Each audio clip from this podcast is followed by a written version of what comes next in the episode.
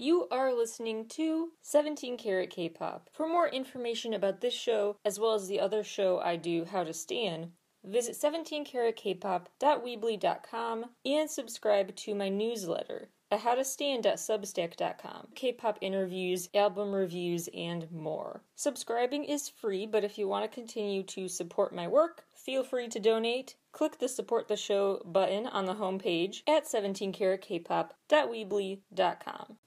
Quick disclaimer before you listen to today's episode.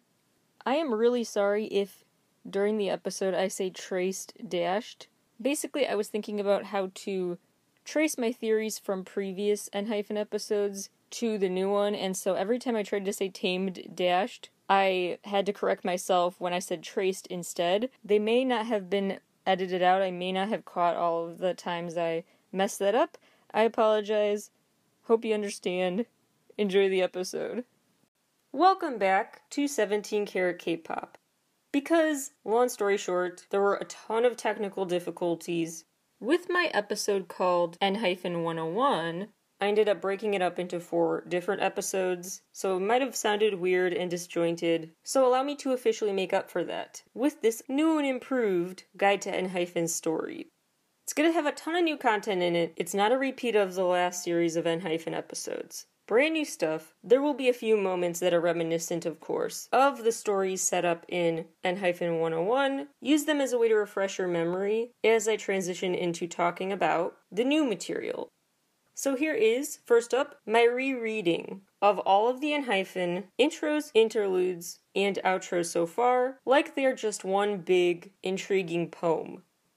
We were desperate in our desire to transform, we believed that there lay dreams unknown, because every path is stained with tears.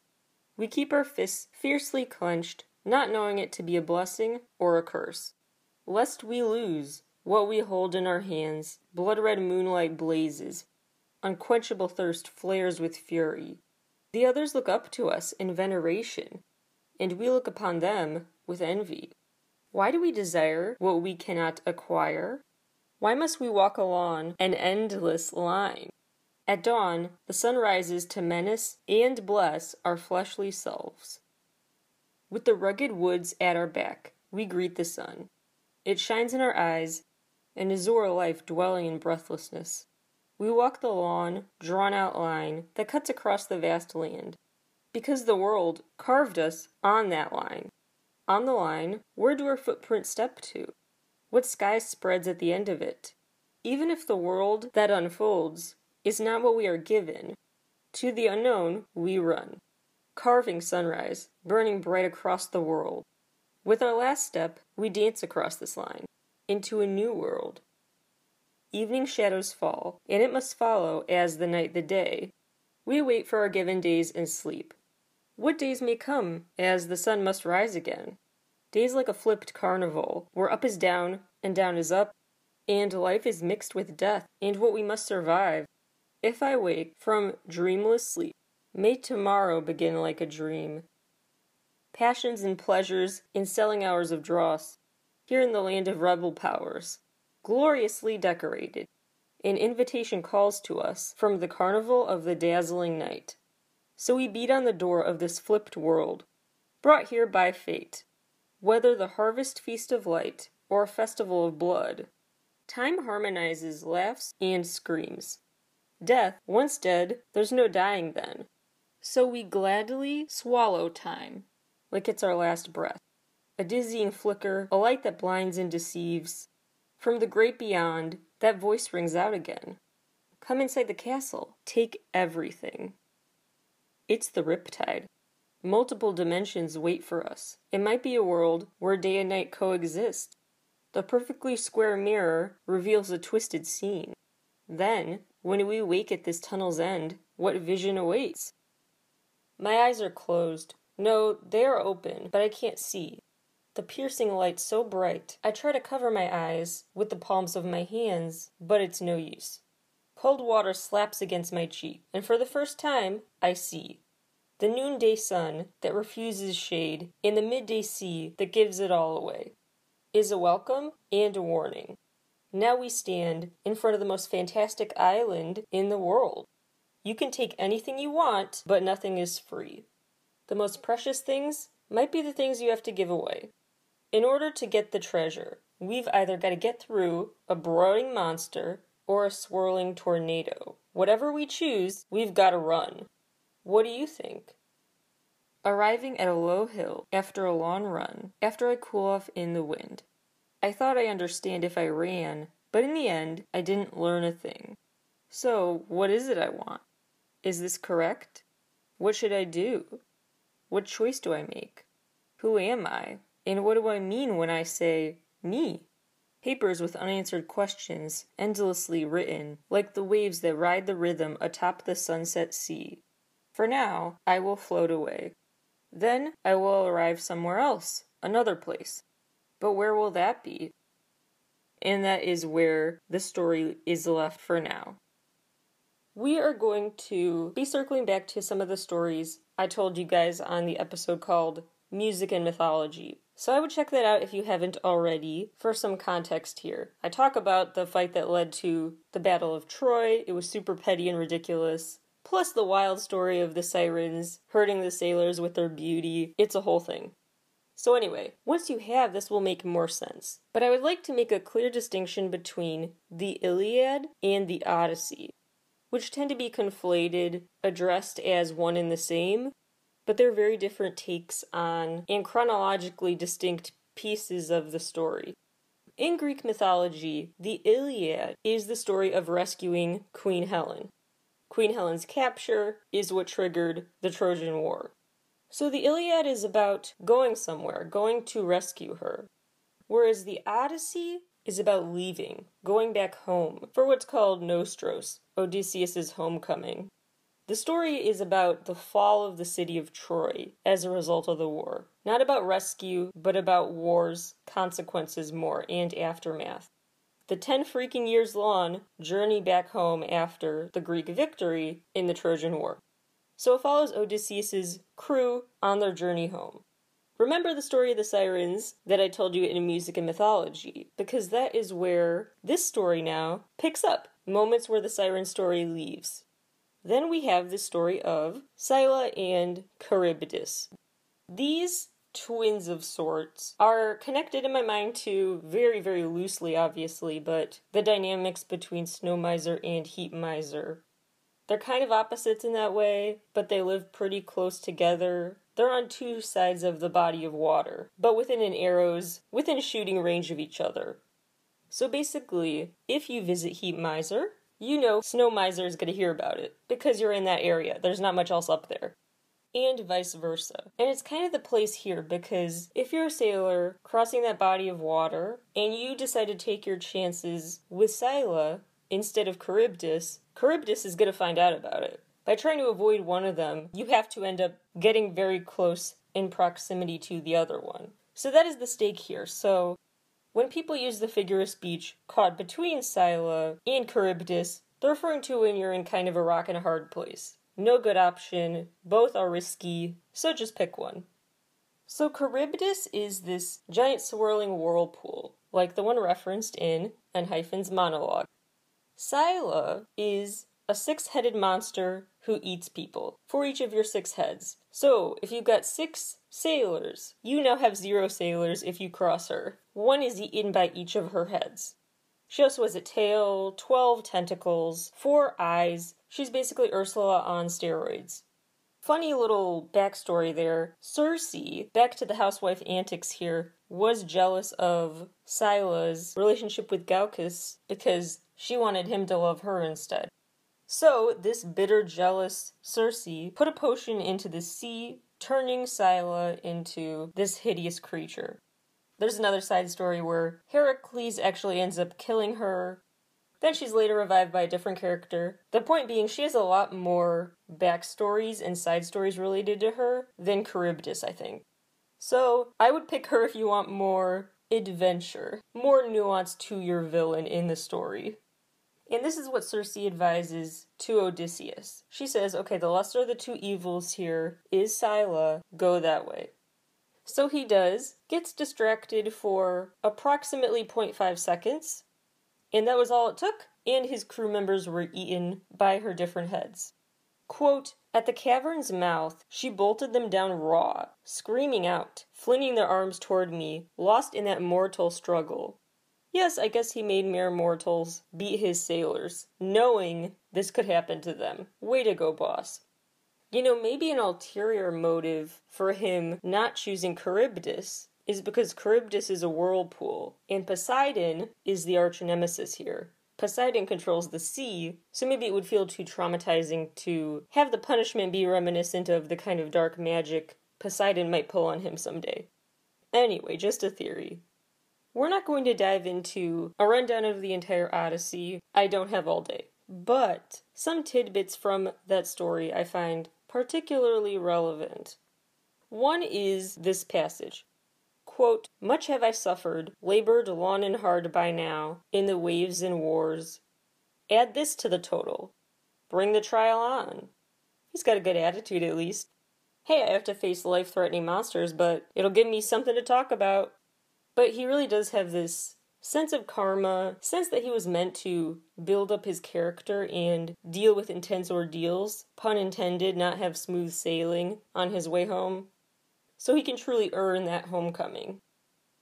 The second relevant piece here Odysseus ended up losing a bunch of his riches to the ocean. But he's such a good storyteller. He's so captivating to King Alcinous that Alcinous basically compensates him by giving him riches equal to what he lost.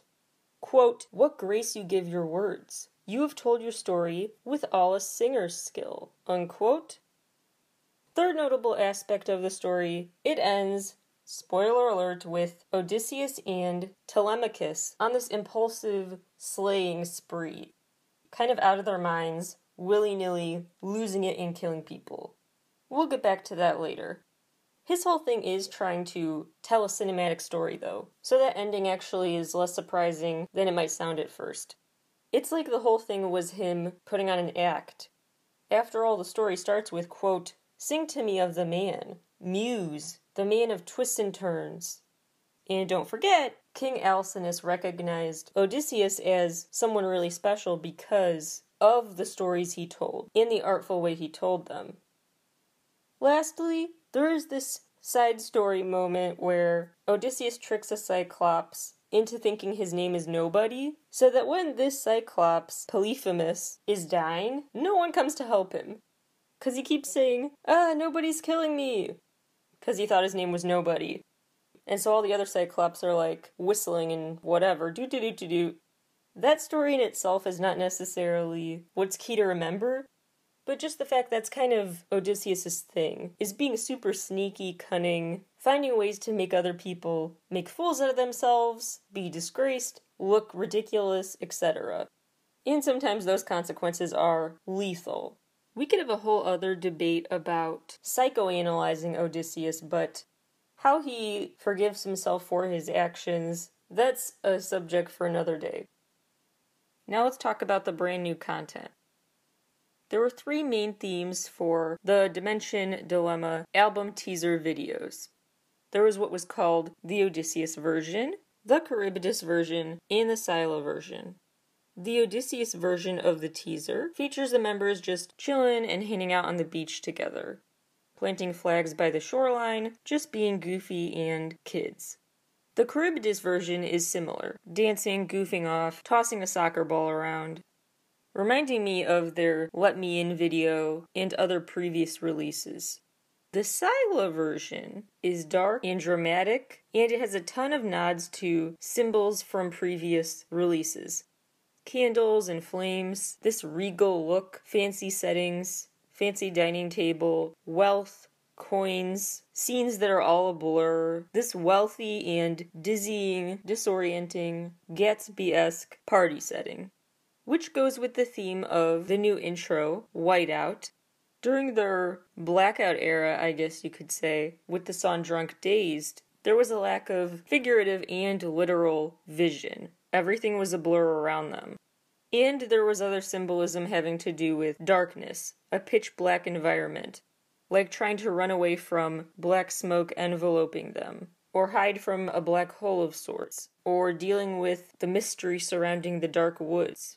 Now, the word used is whiteout, which refers to, quote, a blizzard that reduces visibilities to near zero, and, quote, a loss of color vision due to rapid acceleration, often before a loss of consciousness.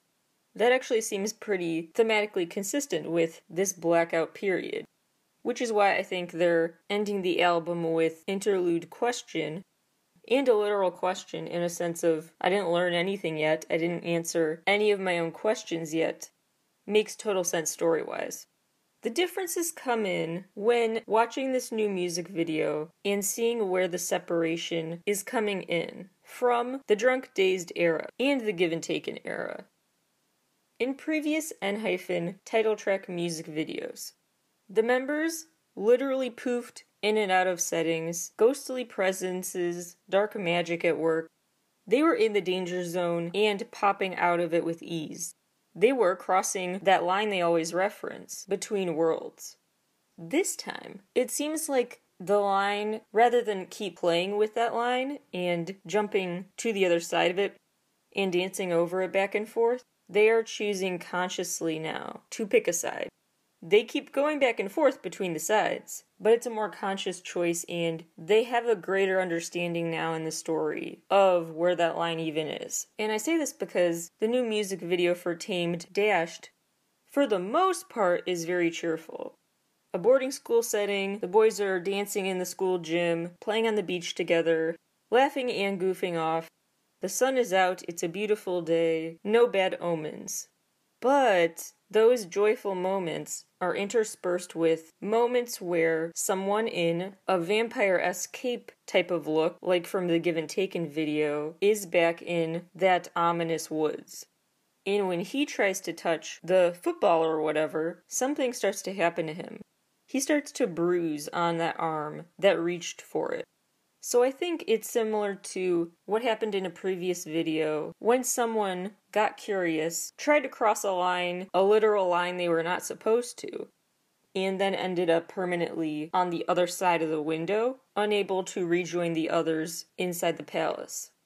I think it's a similar thing now, where a character who crossed over to the dark side sees all these potential opportunities to reinsert themselves into the other side, but they can't cross back over.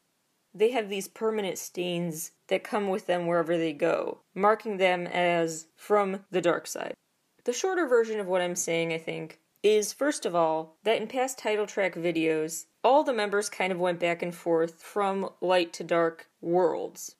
This time, the scenes with the dark vampire aesthetics and stuff are very separate from the happy go lucky scenes. There's a clearer dividing line between their concepts, the visual storytelling. The other thing worth noting here is that the visual that goes with the intro whiteout monologue has a lot of underwater shots and seems to be focused on the ocean and the beach seems like a possible nod to Charybdis, that raging whirlpool. So my thought is that if the intro whiteout video is a nod to Charybdis, maybe the similar settings and summary look of the Tamed Dash video is another nod to Charybdis. So then the Scylla reference is the Dark Woods, is the opposite, where the monster thrives. But like in the Greek myth, it's important to remember that when you choose to go down this narrow path, you could try to focus solely on handling Charybdis, but you're inherently going to end up within shooting range of Scylla and vice versa. If you recall from the ENHYPEN 101 series of episodes, I broke down the broad overarching themes of this group's work into four main categories and tied in literature connections. Some overt, ENHYPEN has just flat out said, yep, we were very inspired by these Shakespeare sonnets. Others I'm speculating because the parallels seem hard to deny. The Great Gatsby, Hamlet, etc. Theme 1 Riches and royalty, wealth and power, greed, trying to find this world of riches. That's why before, in that monologue, that giant poem of sorts, in that whole recitation I gave, You'll find lines like, Why do we desire what we cannot acquire? Come inside the castle. take everything. You can take anything you want, but nothing is free. The land of rebel powers.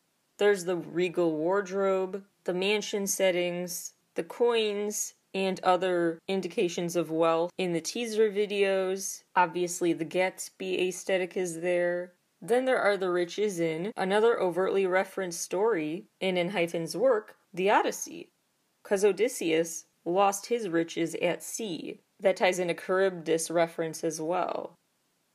The next big theme is asking questions and a sense of total uncertainty. You'll notice throughout the intros, interludes, outros, etc., question upon question is asked.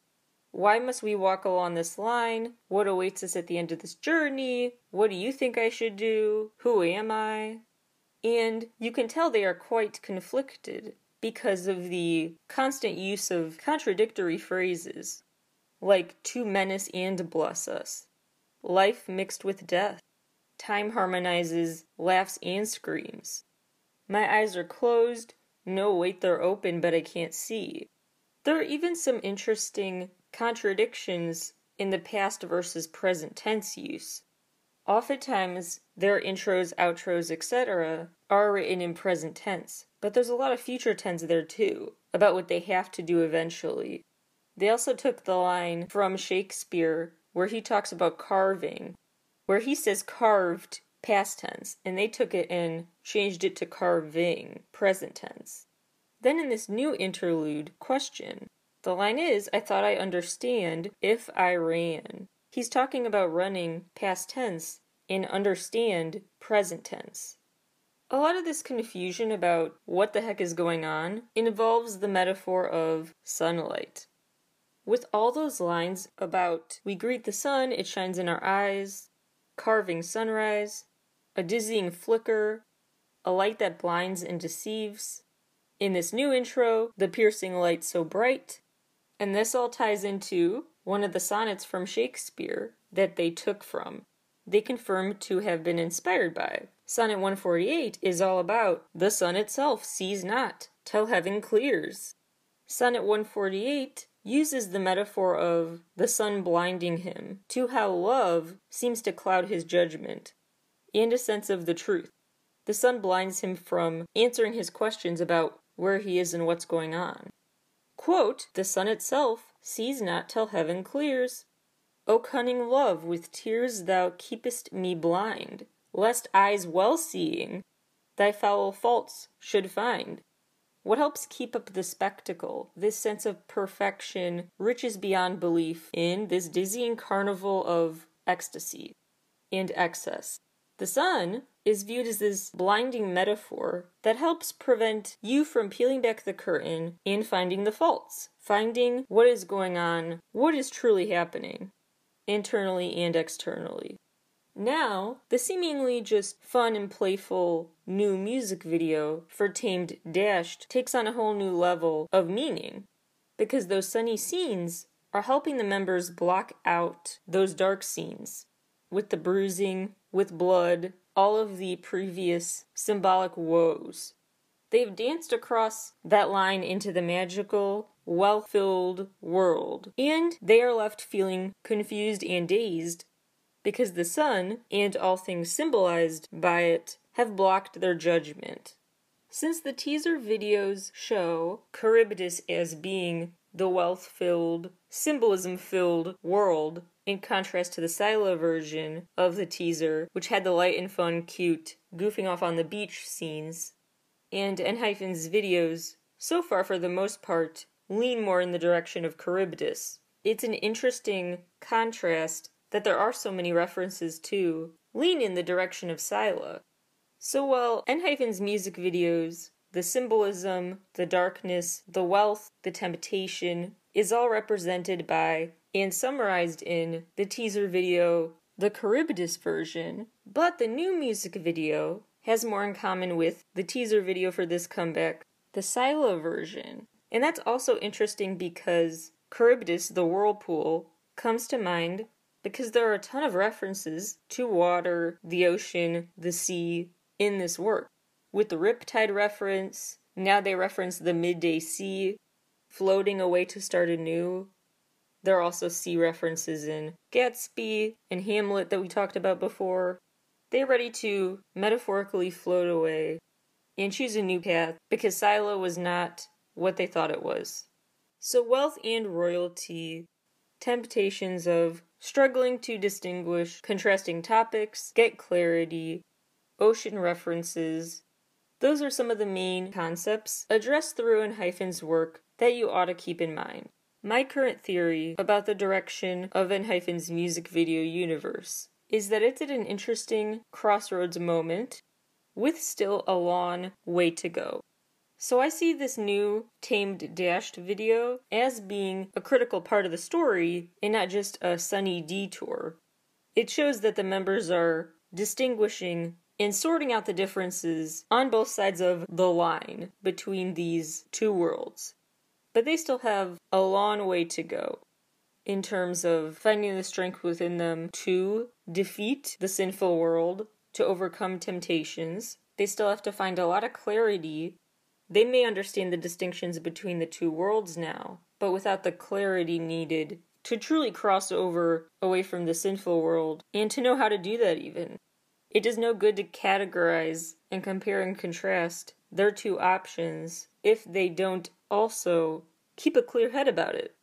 Think about this with the most alert mind possible. They keep getting their judgment clouded, getting distracted by so many attention grabbing elements of both sides. So they're making slow and steady progress to creating that ideal future they fantasize about. But they still have a long way to go to realize they can't keep creating this hypothetical future without stopping to ask themselves basic questions like, what are we doing? Where does this take us? Let's really consider Scylla or Charybdis? What route should we take? Let's really think this through now. So, my ultimate prediction is that this story has a long way to go, in that whenever there is a new music video from them, it will nod to, in ways big and or small, that darker world with the vampires, the fangs, all the blood, all the stuff in their previous videos we have already talked about. Those dark thoughts will keep coming back. And if those become the dominant scene again, and it becomes this dark and dizzying carnival, as they describe it, if they return to the darker scenery, I think that will be a flashback or at least something that happened earlier in the chronology than the release date would suggest. Remember, there were some nods to a previous life, pre vampire status, in the Given Taken video. So I wouldn't be surprised if their story has many chapters of their story have been written out and just not released yet, and they are planning to release them not in chronological order, but in a disjointed way so that us as viewers and listeners can feel just as confused and determined to solve the puzzle of it all as the members themselves are in the story. Time travel can be a really cool story element to keep people engaged and feeling like a part of the detective mission, and can help people relate to the sense of confusion the main characters are dealing with. We know just as much as they do. Our guesses are as good as theirs. So expect a lot of Easter eggs going forward, constant nods back to the woods, and any eventual return to the woods or other dark environments as the focal point will be from the past. That's my theory, but of course I will continuously update it to add new content to the monologue and the story as a whole. Spoiler alert, this release will definitely be on my best of October list and episode. So I will talk more about this specific new album on that episode and in that edition of my newsletter, How to Stan at substack.com. But I will just say, I highly recommend this new album, Dimension Dilemma, not just because it's very well made, their production really is top of the line, but also because the rise and fall of it adds to the cinema of it all. It has a chill guitar tune, but then it the energy goes up, it goes up even more, and then goes back down to a more laid back tune. It's quite a roller coaster. Tracklist placement is just perfect. Those are my thoughts and theories for now. Follow for more on Enhypen in just a few weeks on the show. Thank you all, as always, for listening, and I will talk to you all again super soon.